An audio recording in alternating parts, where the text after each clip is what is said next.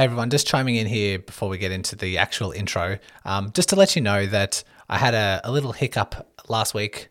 I had the rerun, the episode titled Is a Carbon Fiber Shoe Right for Me with Simon Bartold.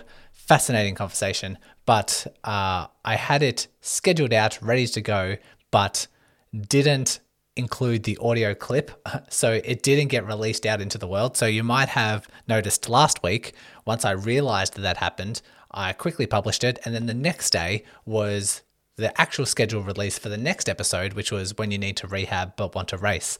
And so you may not have realized, but um, those episodes were released back to back in consecutive days. And so you might have just opened it up and saw the latest one and not realized that the rerun was actually released. So um, if you wanted to go back and see that, um, by all means, uh, dive through the, the episodes and go to, to that episode. I also, in that episode, announced about my daughter being born. Mackenzie is three weeks old now at the time of recording. And so looking at the downloads. Um, that episode didn't get as many downloads just because I think I um, had a bit of a hiccup there. I wouldn't blame the lack of sleep and being sleep deprived for that error. I think it was more just changing routine, trying to quickly get things done to attend to Mackenzie, but um, figured it all out. Hopefully, that sort of hiccup doesn't happen again. And let's get on with today's episode. On today's episode, Ashley's success story. Welcome to the podcast helping you train, rehab, and run smarter. When I first started running in my 20s, I knew it would be something I'd be passionate about for the rest of my life. But unfortunately, developing injury after injury disrupted my progress and left me undertrained at the start line on race day. Even with my knowledge as a physio, I still fell victim to the vicious injury cycle and when searching for answers, struggled to decipher between common running myths and evidence based guidance. That's what this podcast is here to help you with. So, join me as a Run Smarter scholar and let's break the injury cycle by raising your running IQ and achieving running feats you never thought possible.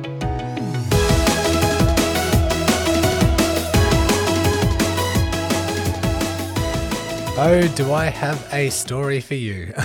Ashley is a lovely human, but jumped onto an injury chat with me um, several months ago and was, you know, just in a really bad way, going from marathon to marathon in a lot of pain and just compelled to do them and had been suffering with pain for years up to what 2014 is when this PHT first started. So approaching 10 years, that is ridiculous.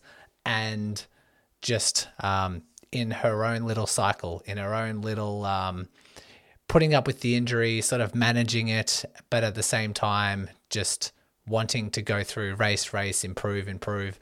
And we started working together. We sort of tried to break that habit and instill a lot of tools and strategies alongside the strategies that she was already learning by listening to the podcast. And it all just sort of came together all went really well. Took a quite a while, um, but now she can share her success story, which I think a lot of people are going to benefit from and sort of relate the same sort of situation, whether it's as severe as Ashley's or whether it's like on a smaller scale. Nonetheless, the same approach needs to be taken. So she is lovely and bubbly, and I said this at the end of our, interview. She is a quite a talker. You'll uh, gather that quite soon into the interview, but you're going to love this story. This is one of my favorites. Let's dive in. Ashley, welcome to the podcast. Thank you. I'm happy to be here. Me too. Um, how about we dive in with a bit of an introduction? Um, can you let people know who you are and what your, I guess, running history is like? All right. So um, I'm Ashley, and um, I'm an English professor at a university on the East Coast in the United States. Um, I have been running since high school. I was a very unlikely athlete. My dad tried to um, get me into, oh, I don't know, t ball and basketball and all the things. He's very athletic. Um, and nothing stuck. Um, and originally, though, then in high school, I started running just as a way to like burn calories. Um, but then I joined the cross country team um, my senior year of uh, high school, and I was not half bad. And so cool. that led me that led me to join my team uh, at the university I went to for my first and second year of college. Um, but then I, I went on study abroad during the spring semester of uh, college, and I came back from that pretty sick, and that caused me to lose my junior season. Um, and we were mostly running like 5k and 6k distances in uh, cross country but the fact that i lost that season actually led me to discover the half marathon and um, you know getting away from 5k and 6k and getting into some of those slower and longer distances was actually really good for me because then i graduated in 2006 um, and then in 2007, I ran my first full marathon, qualified for the Boston Marathon at that first race. And that just started my love of the marathon distance. And I have been running marathons as my primary race distance ever since.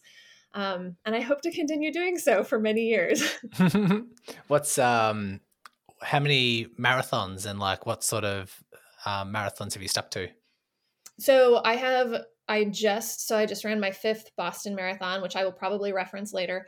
Um, and that was um, and that's my favorite marathon in North America. But that was also my fifteenth marathon. Um, it's my sixteenth training cycle, but the marathon I was training for in 2020 uh, did not happen due to the uh, the COVID shutdown and lockdown of everything. So um, yeah, I've been I run about I don't know one to two a year. Yeah. Okay. Uh, so quite experienced when you know comparing with most recreational runners. Um, talk about it was 2014, I think, when you mm-hmm. said that the PHT first started emerging. Uh, what was happening around about that time? So this is this is really complicated, and I feel like I've told you um i don't know like five different versions of the story because it like and it there were i was having so many different symptoms um, but it was 2014. I was training for my second Boston Marathon at the time. Um, and I was experiencing my first real symptoms of PHT, but it was mixed with a bunch of other things. Now, prior to 2014, um, I'd had like just about every runner's injury you can possibly imagine from IT band pain to stress fractures to inflammation in my metatarsals, um, like everything except for runner's knee. So, like, knock on wood that that never happens. Um, but in 2014, I started having really sharp pains high up in my hamstring as well as in the belly of the muscle. And I was having weird hip flexor pain. And I don't know if that was related to the PHT. Um, the pain moved around a lot and so those initial symptoms were very difficult to diagnose. And some of the pain felt a little bit like nervy. Um, and so, you know, as I was doing the Google deep dive and going crazy, um, I was like, do I have sciatica? Do I have piriformis syndrome? Um, and then over the years, this intensified to the point where just like doing normal things like doing like bending over to pick up a weed in the garden like if i'm gardening for a day like that became unbearable um just because of the compression that that was creating around the tendon.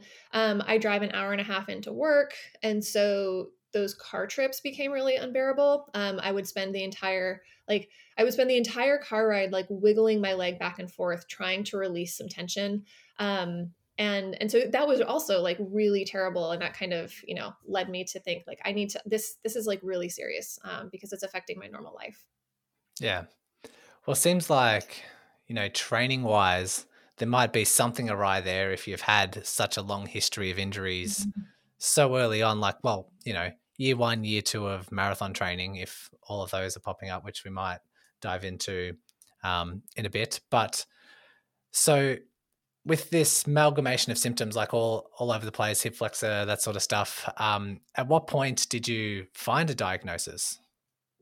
Um, not till you. Okay. so it was it was essentially listening to your podcast. Um, okay. And you know, I had I remember bringing into my what was it my third PT a little printout that I'd gotten on Google that was titled proximal hamstring tendinopathy, and I was like, I really think this might be what I have. Um, but none of and you know I, I, I mentioned this you know I, I, I was thinking about this maybe later on in another question but like none of my PTs or doctors that I had seen gave me a real diagnosis. Um, and and so you know, I started listening to your podcast. I was hearing a lot about PHT. I discovered I discovered the PHT podcast second to the Run Smarter podcast, um, and I was like, this is it. This has to be it. And then you confirmed a lot of that as we've um, conversed back and forth about this injury. Hmm. And so prior to that, prior to discovering the podcast, was there uh, any rehab attempts? What did that look like, and was there any success? Yeah, so this is really interesting. Um, so okay, so let's see. I had I had I've seen two sports physicians. I had an arthrogram, which, for those that don't know, that's like a fancy um, MRI where they inject a dye, and in my case, into my hip joint to check for a labral tear. So that was completely traumatic. Um, multiple X-rays, um, as I said, four PTs before Brodie, um, and you know, none of the imaging came back with anything helpful. Um, my PTs batted around possible diagnoses like like i said before piriformis or sciatica but they were very hesitant to formally diagnose me with anything and that was extremely frustrating. Um, i mean this just made me go crazy because i do have a decent understanding of anatomy and the fact that no one could tell me like this is what's going on. This just doesn't make any sense to me um, and i felt like i was really stuck with this issue. Like i what i mean there's just like nothing that I can do to fix this. Um, I had dry needling done to my glute med um, uh, and my hamstring and my psoas, which was the psoas muscle was particularly interesting and traumatic. they have to do that through the back. Um, and most of these rehab attempts were helpful to some degree, um, my first PT, for example, was convinced that like all my problems boiled down to weakness in the glute med. And I did genuinely have some muscle imbalance there. So strengthening that muscle relieved some pain and and got me through that particular race cycle, but this didn't really solve the bigger problem. And I also wonder, you know, as I'm doing glute med exercises, some of those, you know, can kind of, you know, tangentially like help the the um the proximal hamstring, um, depending on what it is, you know, squats or or some deadlifts and that sort of thing. And so, you know, like maybe maybe I was really just helping that that tendon rather than actually fixing um, rather than focusing on the glute med. I don't know. Other PTs worked on what felt like basic exercise that didn't involve a lot of weight and just targeted like just general lower body. Um, but again, it just kind of felt like I was shooting fish in a barrel. Like I'm doing all these exercises, we're bound to fix something, but we weren't really targeting the kind of rehab that is specific to PHT. Yeah. Sounds very frustrating, especially around the diagnosis side of things. And you've so. used the word traumatic quite often, and it's anxiety provoking. I know most people like, God, let's just get an MRI, let's just get the answers, and they think that the MRI will reveal the answers, but unfortunately, it doesn't. Unfortunately, like mm-hmm. some cases, most cases that I see, uh, but I have a bit of a skewed population sample size. But um, most of the people I see, it's incidental findings. It's like coming mm-hmm. back with nothing, or it's coming back with a whole bunch of stuff, and you know, you're sort of a bit confused, but it just makes a bit more, you're a bit more anxious, a bit more worried. Why can't they mm-hmm. find the answer when I've had pain for so long? And that psychological trauma can really, you know, hinder the rehab process because being in a negative like mindset and not a, a calm, positive um, state of mind can really hinder recovery in that sense as well. So it sort of just compiles and then years and years go by, it um, can really perpetuate things. Yeah, I agree. And, you know, like when I'm using traumatic, it's usually because there's a needle involved and I really do not like needles. But I do agree with you that, like, I mean, I've been injured since 2014. I've had serious pain since 2014 with very little answers. And you're right, you do get into this mindset that is pretty negative. I mean, I I had given up on another PR I was like that that part of my life is old or is over and I'm old. um, and you know, and you know, now that this now that this injury is um, sort of on the upswing and I am seeing some serious progress, not not fully cured, but like getting there and I can see light at the end of the tunnel. Um, I'm you know I'm starting to think about like well you know I think a PR could still be something that is possible. Um, and so that is really exciting. Um, and kind of getting out of that cycle of negativity is is another really positive thing. And to get back to doing something that I really love and being able to have a really good attitude about it is uh, fabulous. Yeah, and you've mentioned you know being in significant pain for such a long period of time you know getting or doing these glute med exercises doing the hands-on stuff like dry needling and release work and that sort of stuff. Um, probably important to know that you're still racing. You're still going to mm-hmm. through these training cycles and going through the races and that sort of stuff. Um, could you kind of summarize what symptoms were like? Are you were you just getting by? Um, were you just trying to get to the finish line or trying to race fast? Just I, I understand that's like ten years of of um, in the process, but can you give people a bit of insight there? Yeah. So um, I I ran I I I'm looking kind of at some of my notes here, and I mean I ran Boston, Chicago, Boston again, Marine Corps, Portland, Oregon Marathon, Rock and Roll DC, Boston, the JFK 50 miler. Um, trained for one in 2020 and then just ran Salisbury in 2022 in the spring, Baltimore Marathon in the fall, and most recently did the Boston. I've done all of that injured. Um, which you know we can talk about the um, intelligence of doing whether that was smart or not um, in a little bit.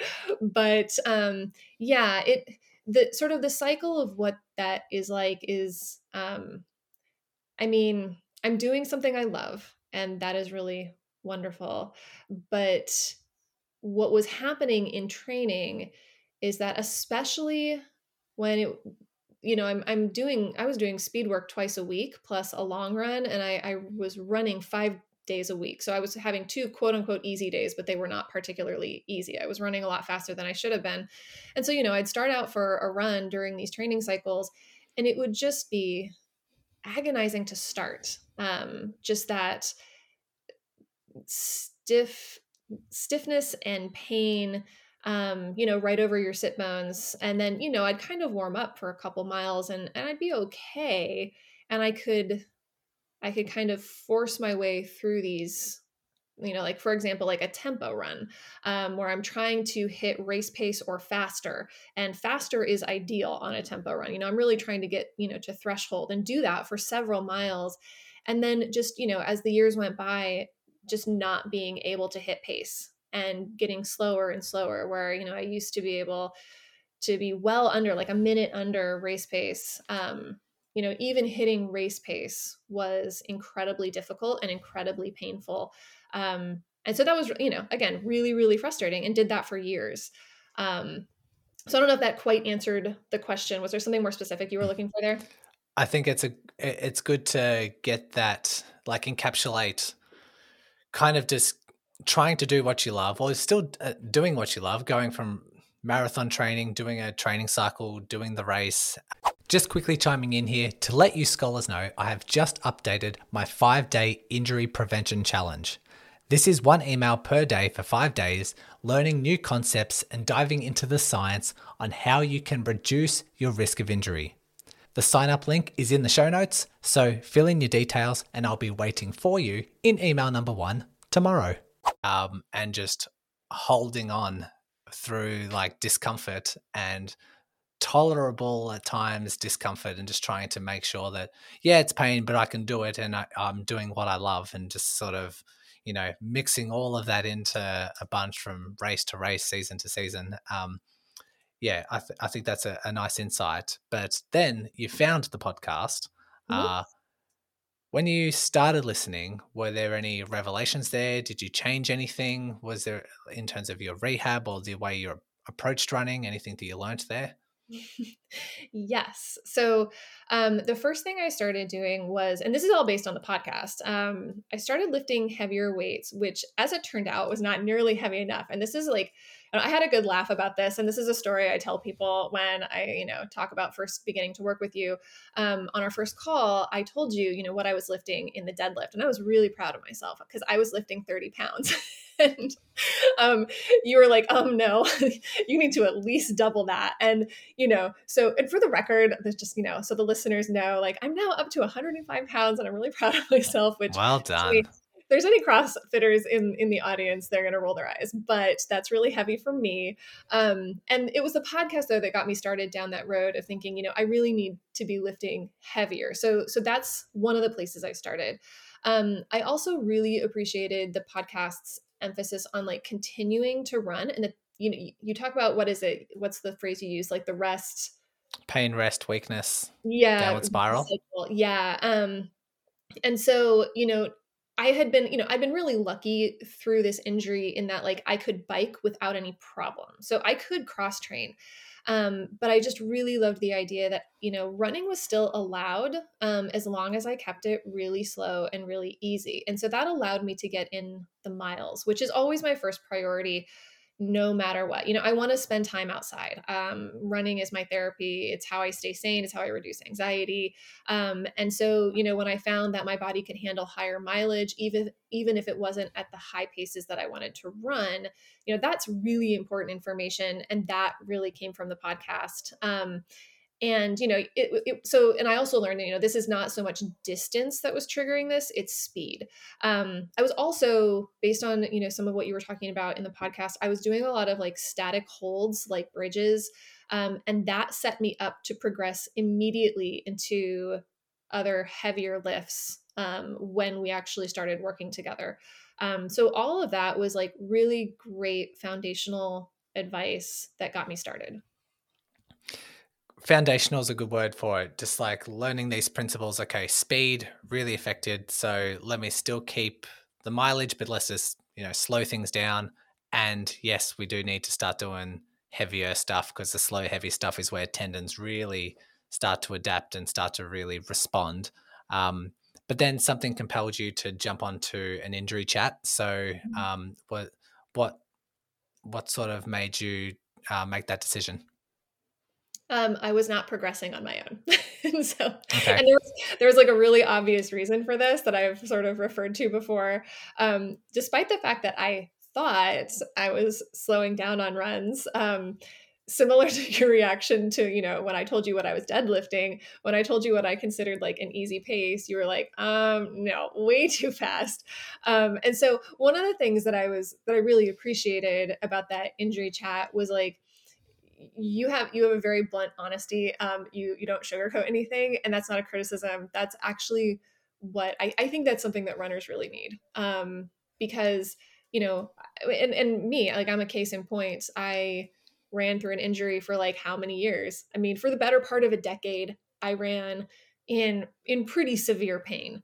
Um and so you are the you are the first of five pt or yeah, the first of five PTs to tell me not to sign up for a race. Um, nobody, I was racing through all of these physical therapists. Um, and, you know, I signed up for the race anyway. and, but, you know, knowing myself, I know that I will always try to push boundaries. And because of that, and I think a lot of runners are like this, you know, it's important to have somebody who's going to tell you when you're being unwise and you use that term so so nicely you use the word unwise and i'm like you know don't be stupid. Um, and so that's actually what sold me on working with you because again like runners this is you've you've talked about this on prior podcasts but being a runner is so um, ingrained into my identity and and not just that it's like i said before it's how i reduce anxiety i love it i, I love being outside um, you know, if I have to, I'll, I'll get on a treadmill, but that's not why I run, you know? And so we, we need somebody to sort of like pull on the reins a little bit um, so that this sport can be something that we do, um, you know, into old age. And, and it's about longevity, not just, you know, the, the current race on, on the calendar. Yeah.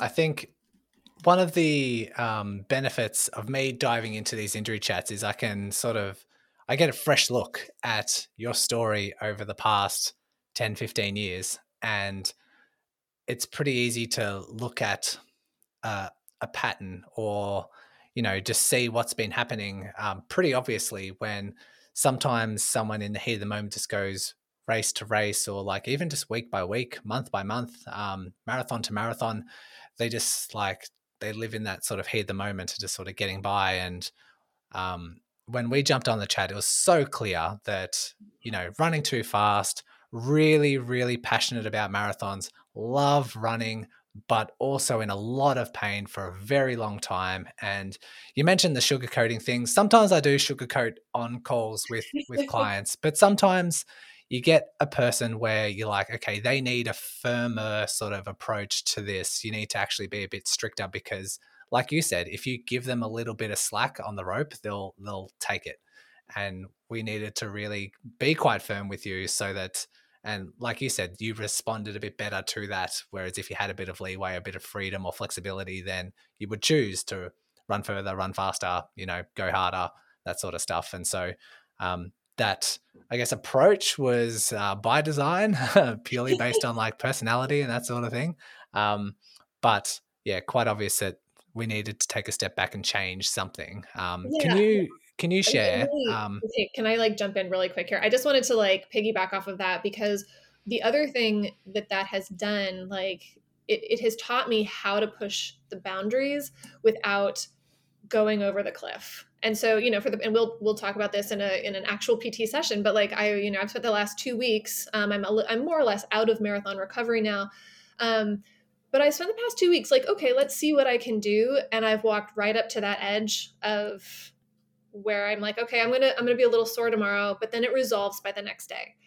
And so, you know, it's not something where I'm having a massive flare up. It's like, let's push that tendon to where there can be some adaptation, but let's not let's not overdo it and let's make sure that the next day is not also a hard session um, and running easy runs truly easy so you know this is something that this has been a lesson that i can apply you know on my own independently now and that that's invaluable Mm.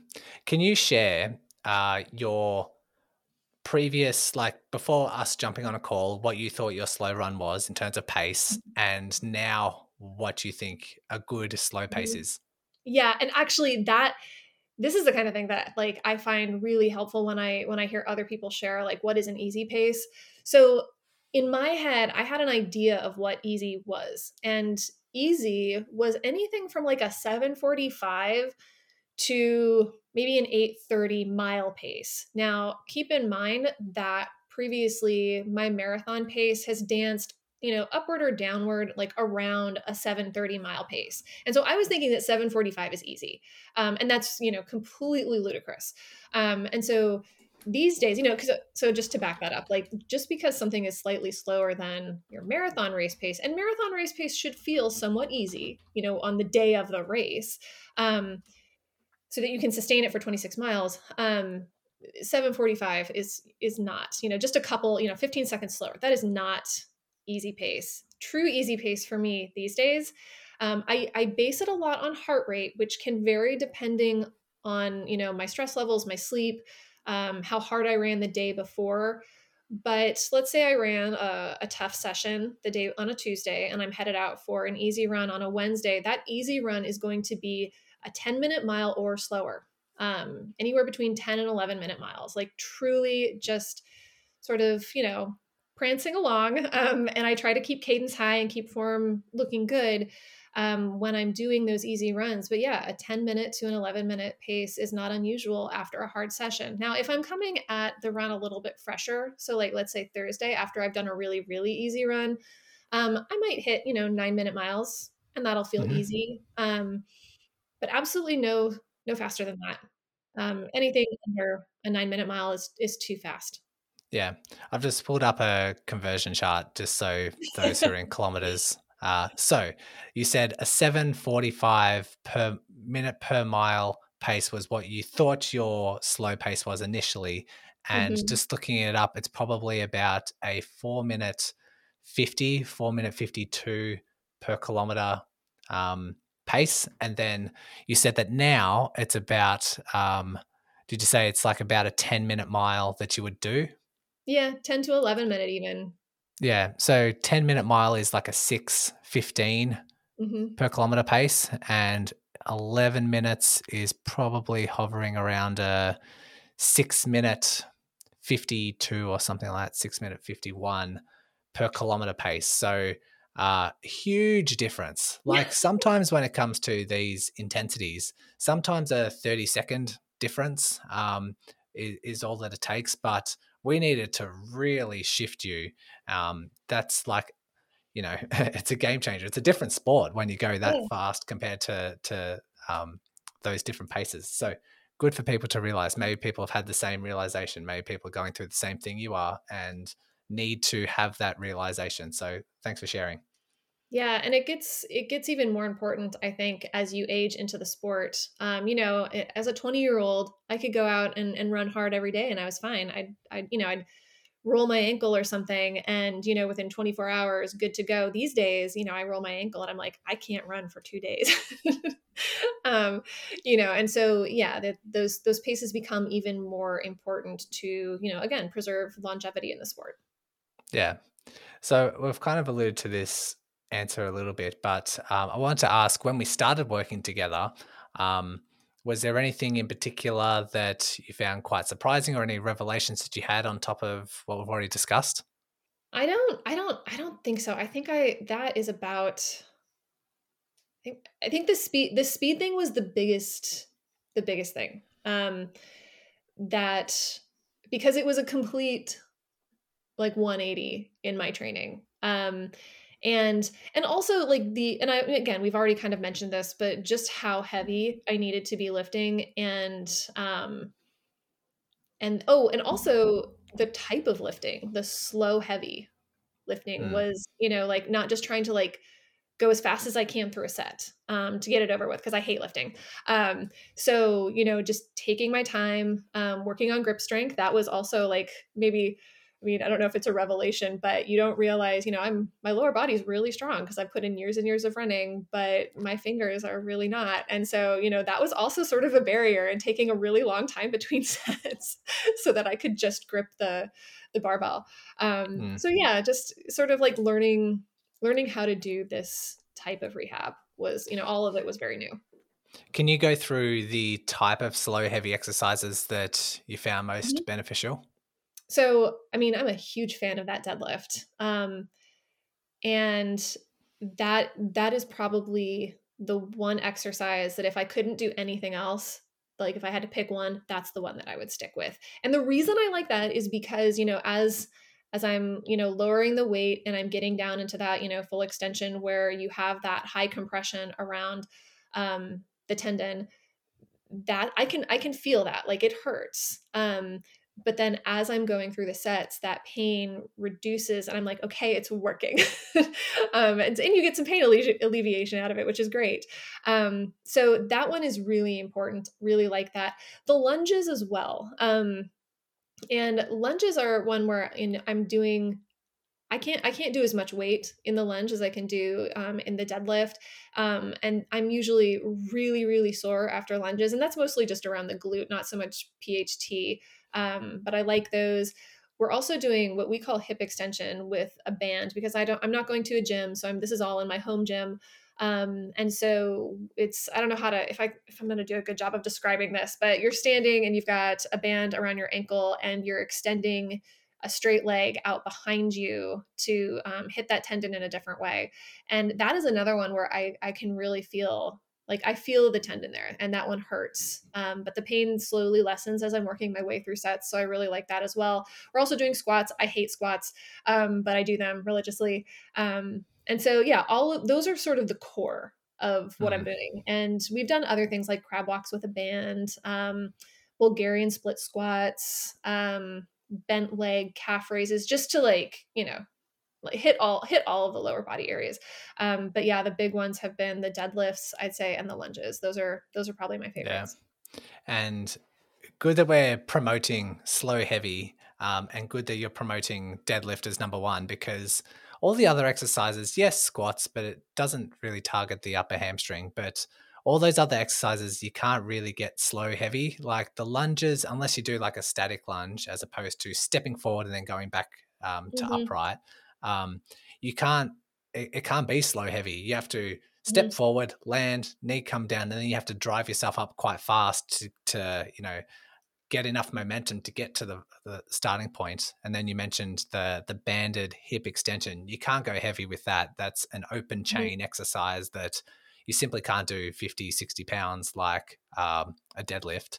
And so, um, you know, it's just one another reason why the deadlifts are so good. It targets the upper hamstring. Mm-hmm. You know, nothing else targets the upper hamstring more. And you can promote that slow, heavy stuff. And why I prefer it over the single leg deadlift because the single leg you simply can't go heavy enough and it's really hard to control the tempo of it because you're dealing mm-hmm. with balance and um, momentum to try and bring you back up so um, excellent points there uh, so we did prepare i did say don't think about races um, but you know at the same time realize that you love it and you want the to look forward to these sort of races and so um, I guess we kind of had a bit of leeway there in terms of preparing for a marathon. Um, but what were some concessions there? How did we meet in the middle? What was that? The next marathon preparation, what did that look like? Um, so, so wait, you're, you're asking about the Boston Marathon? Yes. Okay. Yeah. So, um, this was a drastic change in the type of training cycle I had done in the past. So typically, um, you know, I, I, my race or my my training week starts on Monday, and Monday is always a rest day. But then Tuesday I'll go out. You know, normally this is not this past cycle, but on you know, typically I'd go out for like a hard tempo run, anywhere between eight to ten miles, um, and run most of those miles as fast as I could. Um, and then Wednesday I do like easy, but like again, my easy pace was not really easy. And then Thursday I go out for like a hit session with like really fast, really hard but short intervals. Um, and then Friday I'd often take off and then Saturday long run, Sunday quote unquote easy run that was not really easy. So just to compare that to what I did this past training cycle, um, I ran virtually no inner like no extended time at race pace. So previously I'd been running like up to eight miles at race pace during those tempo runs, um, race pace or faster. Um, and so almost all of the running that I did was just slow and easy. And and I again I used heart rate to track that because otherwise like I I, I just like let myself run as fast as I wanted to. So I had my watch like screaming at me to slow down. Um, I think the longest interval I did was two minutes. Um, and so I was doing some two minute hill repeats just because Boston is hilly. Um, we did lots and lots of strides. So, um, and strides were and still are a, a major trigger for me. Um, that'll make me sore for a day. Um, but those have gotten to a point, which this is a, a little bit of a bunny trail here, um, but those have gotten to the point where that soreness resolves within 24 hours, whereas before it took about two days for that to resolve. So, you know, that small victories here. Um, but otherwise, you know, I'd have a long run on Saturdays um, in the current training cycle, but it was, you know, like just super slow and easy, just plod along um, and everything else was slow and easy. the The mileage was also reduced. I was uh, initially in this training cycle. I was cross training on both Wednesday and Sunday on a bike. And then we progressed that so that I was just cross training on Wednesdays, so that I was doing some easy runs on Sundays. But I was also, I mean, I just wasn't hitting like the high mileage that I would normally hit for a training cycle in this round. Um, so that was that was hard for me because the the point the I mean the point of my you know my morning you know getting out for a run is spending you know at least an hour out in some green space um, and so, you know, like on those a couple of Sunday runs, I'd be scheduled for three miles, and I'm like, I drive 15 minutes to get to this green space. Like, is it even worth it to, to run only three miles? And the answer is yes. Um, but that was a concession, and, and so that was a little bit hard. But um, yeah, those were those were the big differences. Yeah, I think it's worth um, highlighting as well that in the first like six weeks, um, maybe four to six weeks, we really struggled with trying to get you to slow down, like making that mm-hmm. big shift from what you thought was like easy to to now. Um, and we eventually settled on the heart rate stuff because you found that that was sort of what would keep you to those restrictions. But um, you know, a bit of pushback. You know, should I? Can I run a little bit faster on this day? Like when things started improving, you know, can we start getting a bit faster? Um, if there was the mileage that was backed off, like you said, the mileage reduced a little bit of pushback. Like, you know, can we, do we have to do eight miles? Can we do 10? Um, all that sort of thing was just a bit of a play back and forth. Mm-hmm. Um, but eventually settled into a rhythm. And I think, I don't want to put words in your mouth, but it, um, the more this started working, the more you started realizing, okay, my pain is actually coming down. Um, mm-hmm. Starting to see this momentum, it seemed like you sort of bought into the the approach. Would you agree with mm-hmm. that? Yeah, absolutely. Especially, I mean, and I hope I'm hoping that I can add volume in the future, but I understand that that's a gradual addition, and and yeah. that it's just like jumping right in but uh, I apologize for that, my outlook. um, but yeah, the the slow running, I think. Um, I mean, as you said, it took a long time for me to like. I've been using the the term like I had to carve a new neural groove about what easy means, um, mm. and and so yeah, I mean, and it the thing is that the science backs it up and and i knew that from a rational perspective like i knew that. I've read the 80 20 um, running book and you know i've read all about you know like training theory and you know making easy runs easy. Um, it's just that i had a number in my head that i associated with easy and that was not the reality. Um, mm. and so you know that has that has truly worked. Um, and you know i feel like i'm always going to want to push for more miles but i'm happy to run those miles slower yeah. And um, the same was with my sister. I did like a podcast episode with her like maybe two years ago now. And um, she thought she was running slow and she was constantly tired. Her legs were sore. She was like out of breath at the end of every run. And her pace was really slow compared to all the other runners she'd be following on Strava and that sort of thing. But mm-hmm. she was still going too fast for her. Um, and that might not be fast. That that's from a fitness perspective, but we needed to sort of find a, a good slow pace for your injury at the same time. And, you know, we did prepare for this marathon, but, you know, constant reminders of expectations that actually this isn't going to be your fastest marathon. Like, mm-hmm. you know, yes, you can do it. Yes, we sort of uh, eventually said, all right, there's enough time here to, you know, put in the mileage to do the race, but because speed is such a factor with this particular injury, um, and we really want, it's really hard to break the cycle of, you know, marathons, marathons, marathons, faster, faster, PRs, Boston qualifiers, like all that sort of stuff. Um, really hard to break that uh, mindset towards training and say, you know what, okay, let's try to, let's get to this race, let's do the mileage, but let's have fun, slow down, um, and let this just uh, break the cycle of pain every single marathon. Let's get to the marathon in two or three years' time and be pain free. Like, let's just break this cycle that's been happening for so long. Um, so that required a little bit of a shift, you know, changing mm-hmm. some neural grooves a bit, which mm-hmm. was good to see. um, what uh, approaching this? So we did the strides. You mentioned that the strides were, um, you know, an integral part of this sort of stuff. And you mentioned that at the start, that was a vulnerability for this injury, like, you know, things would flare up for quite a while. Um, can you talk about what is acceptable in terms of your pain rules, like pain during mm. a run, mm-hmm. pain during a stride, um, symptoms afterwards? What would you deem acceptable? Um, really, nothing above a two. Um, and so, and I have I've said this to many a PT that I'm really bad about talking about pain. It's so relative and it's so subjective. Um, but for me, you know, anything anything where um, I'm I'm running sort of like gingerly. Um, if it's affecting my stride, where like you know you you start running, you're and you're kind of like ooh, like I have to I have to like um, close my stride a little bit. I can't really open up. Um, that that that is too much pain. Um, and so for me, that's like a three um, on a scale from one to 10.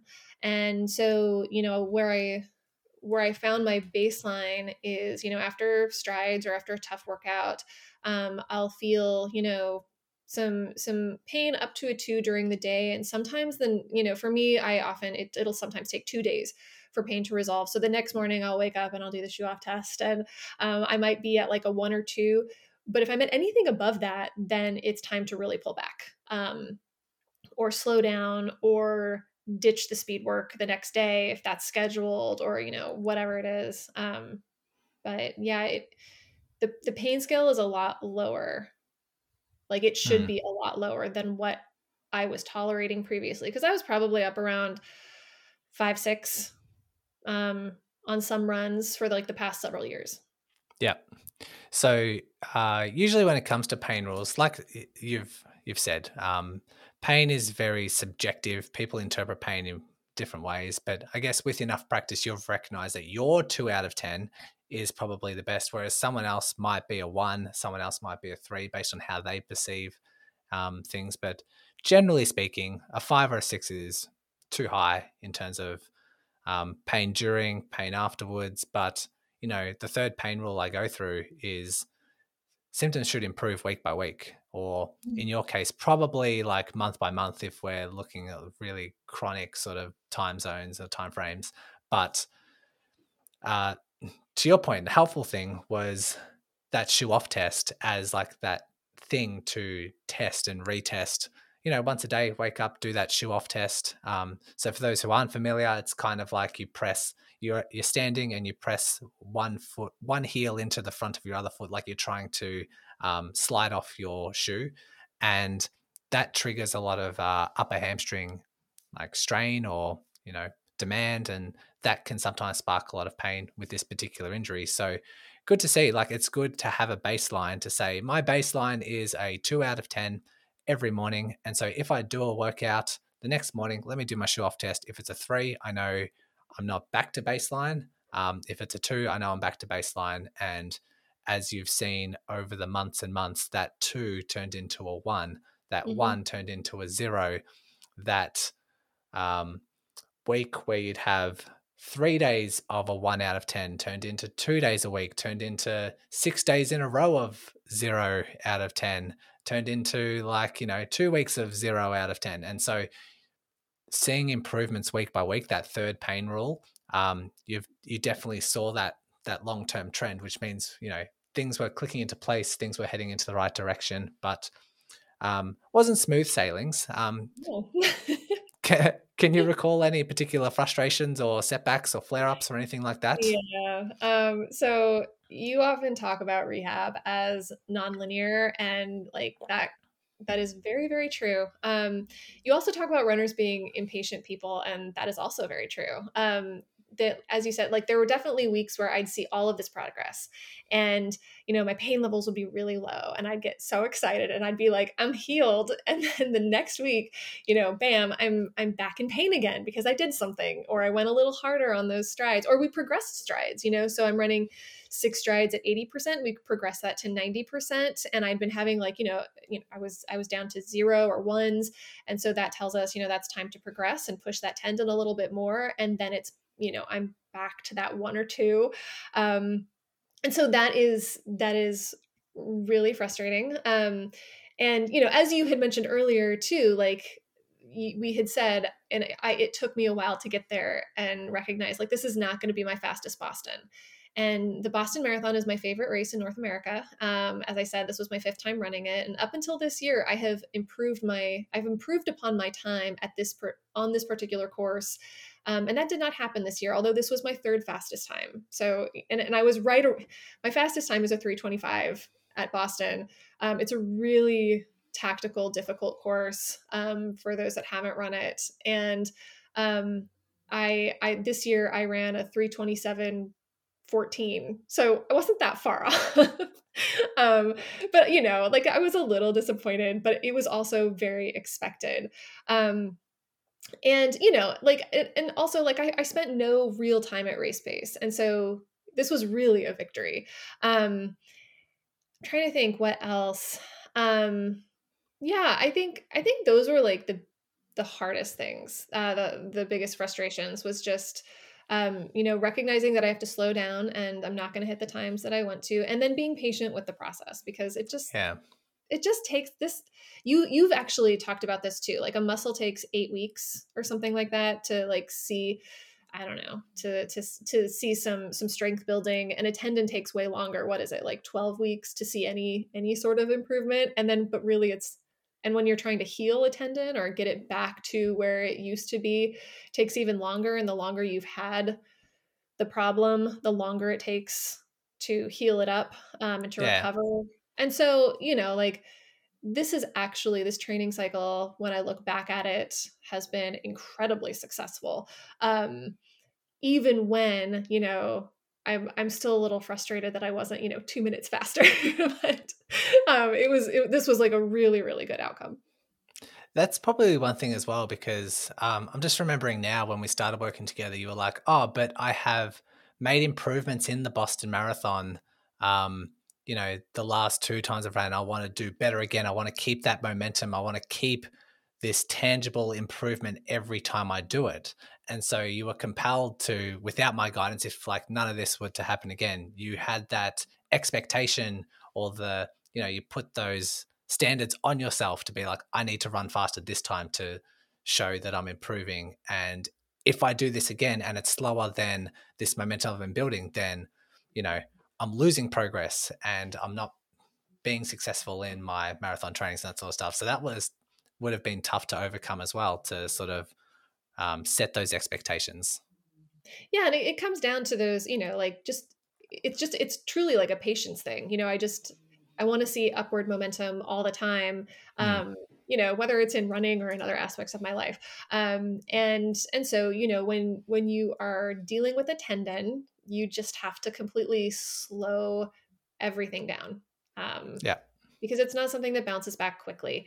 Um, but that i think that's also why it's so important to track progress and you know every single day the the way that you you've had me track things is like every day there's sort of a pain update um, and so we can go back and look at both the workout that was done and then the reaction in pain and track those weeks where you know we're, we're back down to zero before we progress and then it makes complete logical sense that after a progression there's going to be a little bit of a hiccup a little bit of a flare but as long as that flare is not above a one or a two on the pain scale we're doing something right. Yeah talk about race day. Talk about like you know what the day was like, pace wise, symptom wise, level of enjoyment. Um, go ahead. Well, any day that you run the Boston Marathon is a good day, so it doesn't matter what time you run it. Um, and, well said. Yeah, and um, the the crowds at the Boston Marathon are amazing. Um, they they always are. You know, marathoning is not a spectator sport but for the city of Boston it is and and they come out in force and there is nowhere along the 26.2 miles um, where there are not fans screaming. And so, you know, and you go through these different little little smaller towns. It's um it's a point to point marathon. And so, you know, you're you're slowly making you're slowly making your way like from outside the city, hopping Hopkinton, um, all the way into Boston. And so that's really fun. It's also a net downhill course. So um, that can be you'd think that would be great like oh this is built for fast times. It is not. Um, you you burn out your quads pretty quick. Um, and so um, I I went into this. You and I had talked about you know what um what kind of pace should I be doing, and I was like, yeah, yeah. So you know maybe around an eight minute mile would be fine. And you were like, mm, no, let's like you know maybe up towards an eight forty five. Even a nine minute mile would not be a big deal. And I was like, mm-hmm, okay. so knowing that I was going to go out for an eight minute mile. Um, and the you know the rookie mistake that everybody makes at Boston is going out too fast because it's a really really steep um, downhill at the very beginning. But I was feeling really, really good on race day, and I knew leading up to it, I had been feeling really good, and I was seeing some some good paces in strides, faster paces on strides, and on my um, two minute uphill intervals. And so I was kind of like, maybe I could go a little faster than than an eight minute mile.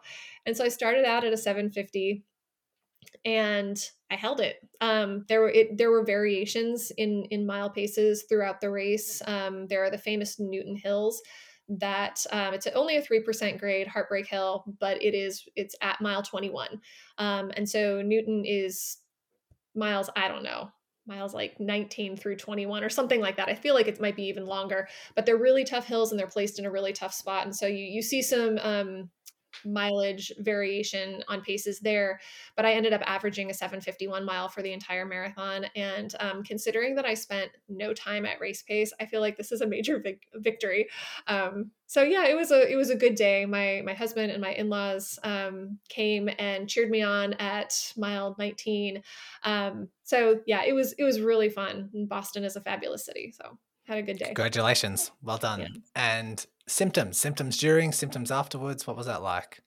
So I could feel it during the marathon. Um, just like a little shadow, like a little like a little bruise, um, like hardly anything. I mean, and we had we had tapered uh, tapered really well. Um, and you know, by the time I'd I'd gotten to race day, like I was I was at zero pain, like heading into the marathon. So that was um that was really really encouraging. Um, because i had tapered and my mileage had decreased um, things like my hrv was also like super high way higher than normal um, that's heart rate variance. Um, and so you know like that was looking really good. Um, and then the weeks after the marathon like so the first week after the marathon i don't do anything. I i just lay around and I was incredibly sore um, in my quads because of all the downhill. I had like no pain in in the tendon, which is weird. Um, and I don't know if that was because my quads were masking that pain or something because my my my quads were just really really really sore. Um, and then I started running again the second week after the marathon, just super slow and easy as I felt. Um, and really, really no symptoms for like the first two weeks. It wasn't until like, I think it was the fourth week where I started adding in just a little speed work just to test some boundaries. And, and then it came back. I found some boundaries, what I am able to do right now. So, um, yeah. but it was, it was also just really encouraging to know that like the training had worked and what I did on marathon day didn't do anything to to break the tendon or to set me back um, I'm basically, you know, where I was when I went into the marathon, if not a little stronger. Um, mm. So I think that that's also um, pretty good mark of success. Yeah. And seems like we've broken the cycle. Hopefully, you're going from marathon to marathon with again that zero pain. We, um, you know, we we constantly test out our limits. Um, and we're constantly flirting with you know what you can get away with what the tendon can get away with and what you want to do and that's always going to kind of exist in the the world of marathon training but um, obviously we're miles away from that five six out of ten pain just getting by training surviving a race and those sorts of things um, and yeah it's it's always that the balance that we constantly play and what's next? What do you have coming up? What do you what are you looking forward to and what goals do you have? Yeah, so um, we haven't talked about this yet, but I did find a fall marathon. So fall is September, October, November over here stateside, um, and that is in the state of New York, and it coincides with my university's fall break. Um, so early October, and um, I have been, I, I, I, think I saw you in the spreadsheet earlier. So I've been working on, I did not finish my homework because I'm not done with it, but I've been working on a, a training plan that is highly aspirational that I fully expect you to be like, um, no. um, and we'll get we to that. Yeah, we'll, we'll modify that as needed um, so that I don't completely blow up in training. Um, but yeah, that's kind of what's next. As I said, I'm, I'm tentatively thinking about a PR um, or a PB, personal best, personal record. Um, and so, like, I'm. I'm trying not to get my hopes up too much, but I'm getting really excited about like dipping my toe into that realm again and, and pushing again in ways that I have not been able to. So that's good. that's exciting. It's good that like this hope has turned around. Like at the start of your journey, you're like, uh, with all this pain, you're like, well, is this going to be it? Am I ever going to PR again, or at least push for a PR? Or, you know, am I getting old? Are my hopes and dreams and all that sort of stuff out the window? It's good that you see they've really turned it around and starting to get that that hope again, and you know, the ambitions of a PR. That's just a good sign that things are working well. Mm-hmm. And you know, first jumping on our injury chat, you have this, I could just see this dissonance of on one side, love marathons, want to PR, want to continue running hard, want to do all that sort of stuff. And then on this other side, it is, I have this pain for so long. This pain is so high. It's lasting forever. Um, I want to run for the rest of my life. I want this longevity. I want to enjoy it. And like, you've got these two conflicting ideas, these two conflicting goals, and all that sort of stuff that you want to have. And I, I've never met a runner who's so passionate that says they don't want to run for the rest of their lives for longevity, for mental health, for all that sort of thing. Um, and, you know, this six, 10, 12 month period of um, reshifting your focus is finally going to break that cycle. And in five years' time, this 10 month period is going to seem like a little blimp of okay, that just that's just the time I focused on my rehab, and now I'm just soaring forward after that rather than doing the old the old Ashley where you've just gone from race to race and then in 10 years time from now you're still in the exact same spot than where you found yourself um, mm-hmm. so i think it's a great success in more ways than one both for the running prs and the ambitions and the goals and that sort of stuff but also from the rehab less pain you're stronger deadlifting over 100 pounds, all that sort of stuff. You're a new human. So well done for, I guess, taking all this on board, having the patience and share, like having the successes and then sharing those successes. So thanks very much for coming on. Absolutely. Thanks for having me. If you are struggling to overcome an injury, you can jump on a free 20 minute injury chat with me, which you can book through my calendar in the show notes. While you're in the show notes, elevate your running IQ by jumping onto my free email list so you can receive material to help rehab your injury, lower your injury risk, and increase your performance. If emails aren't for you, consider my Facebook group, Instagram, and YouTube channels. And remember, each insight you get from these resources brings you one step closer to your next running breakthrough.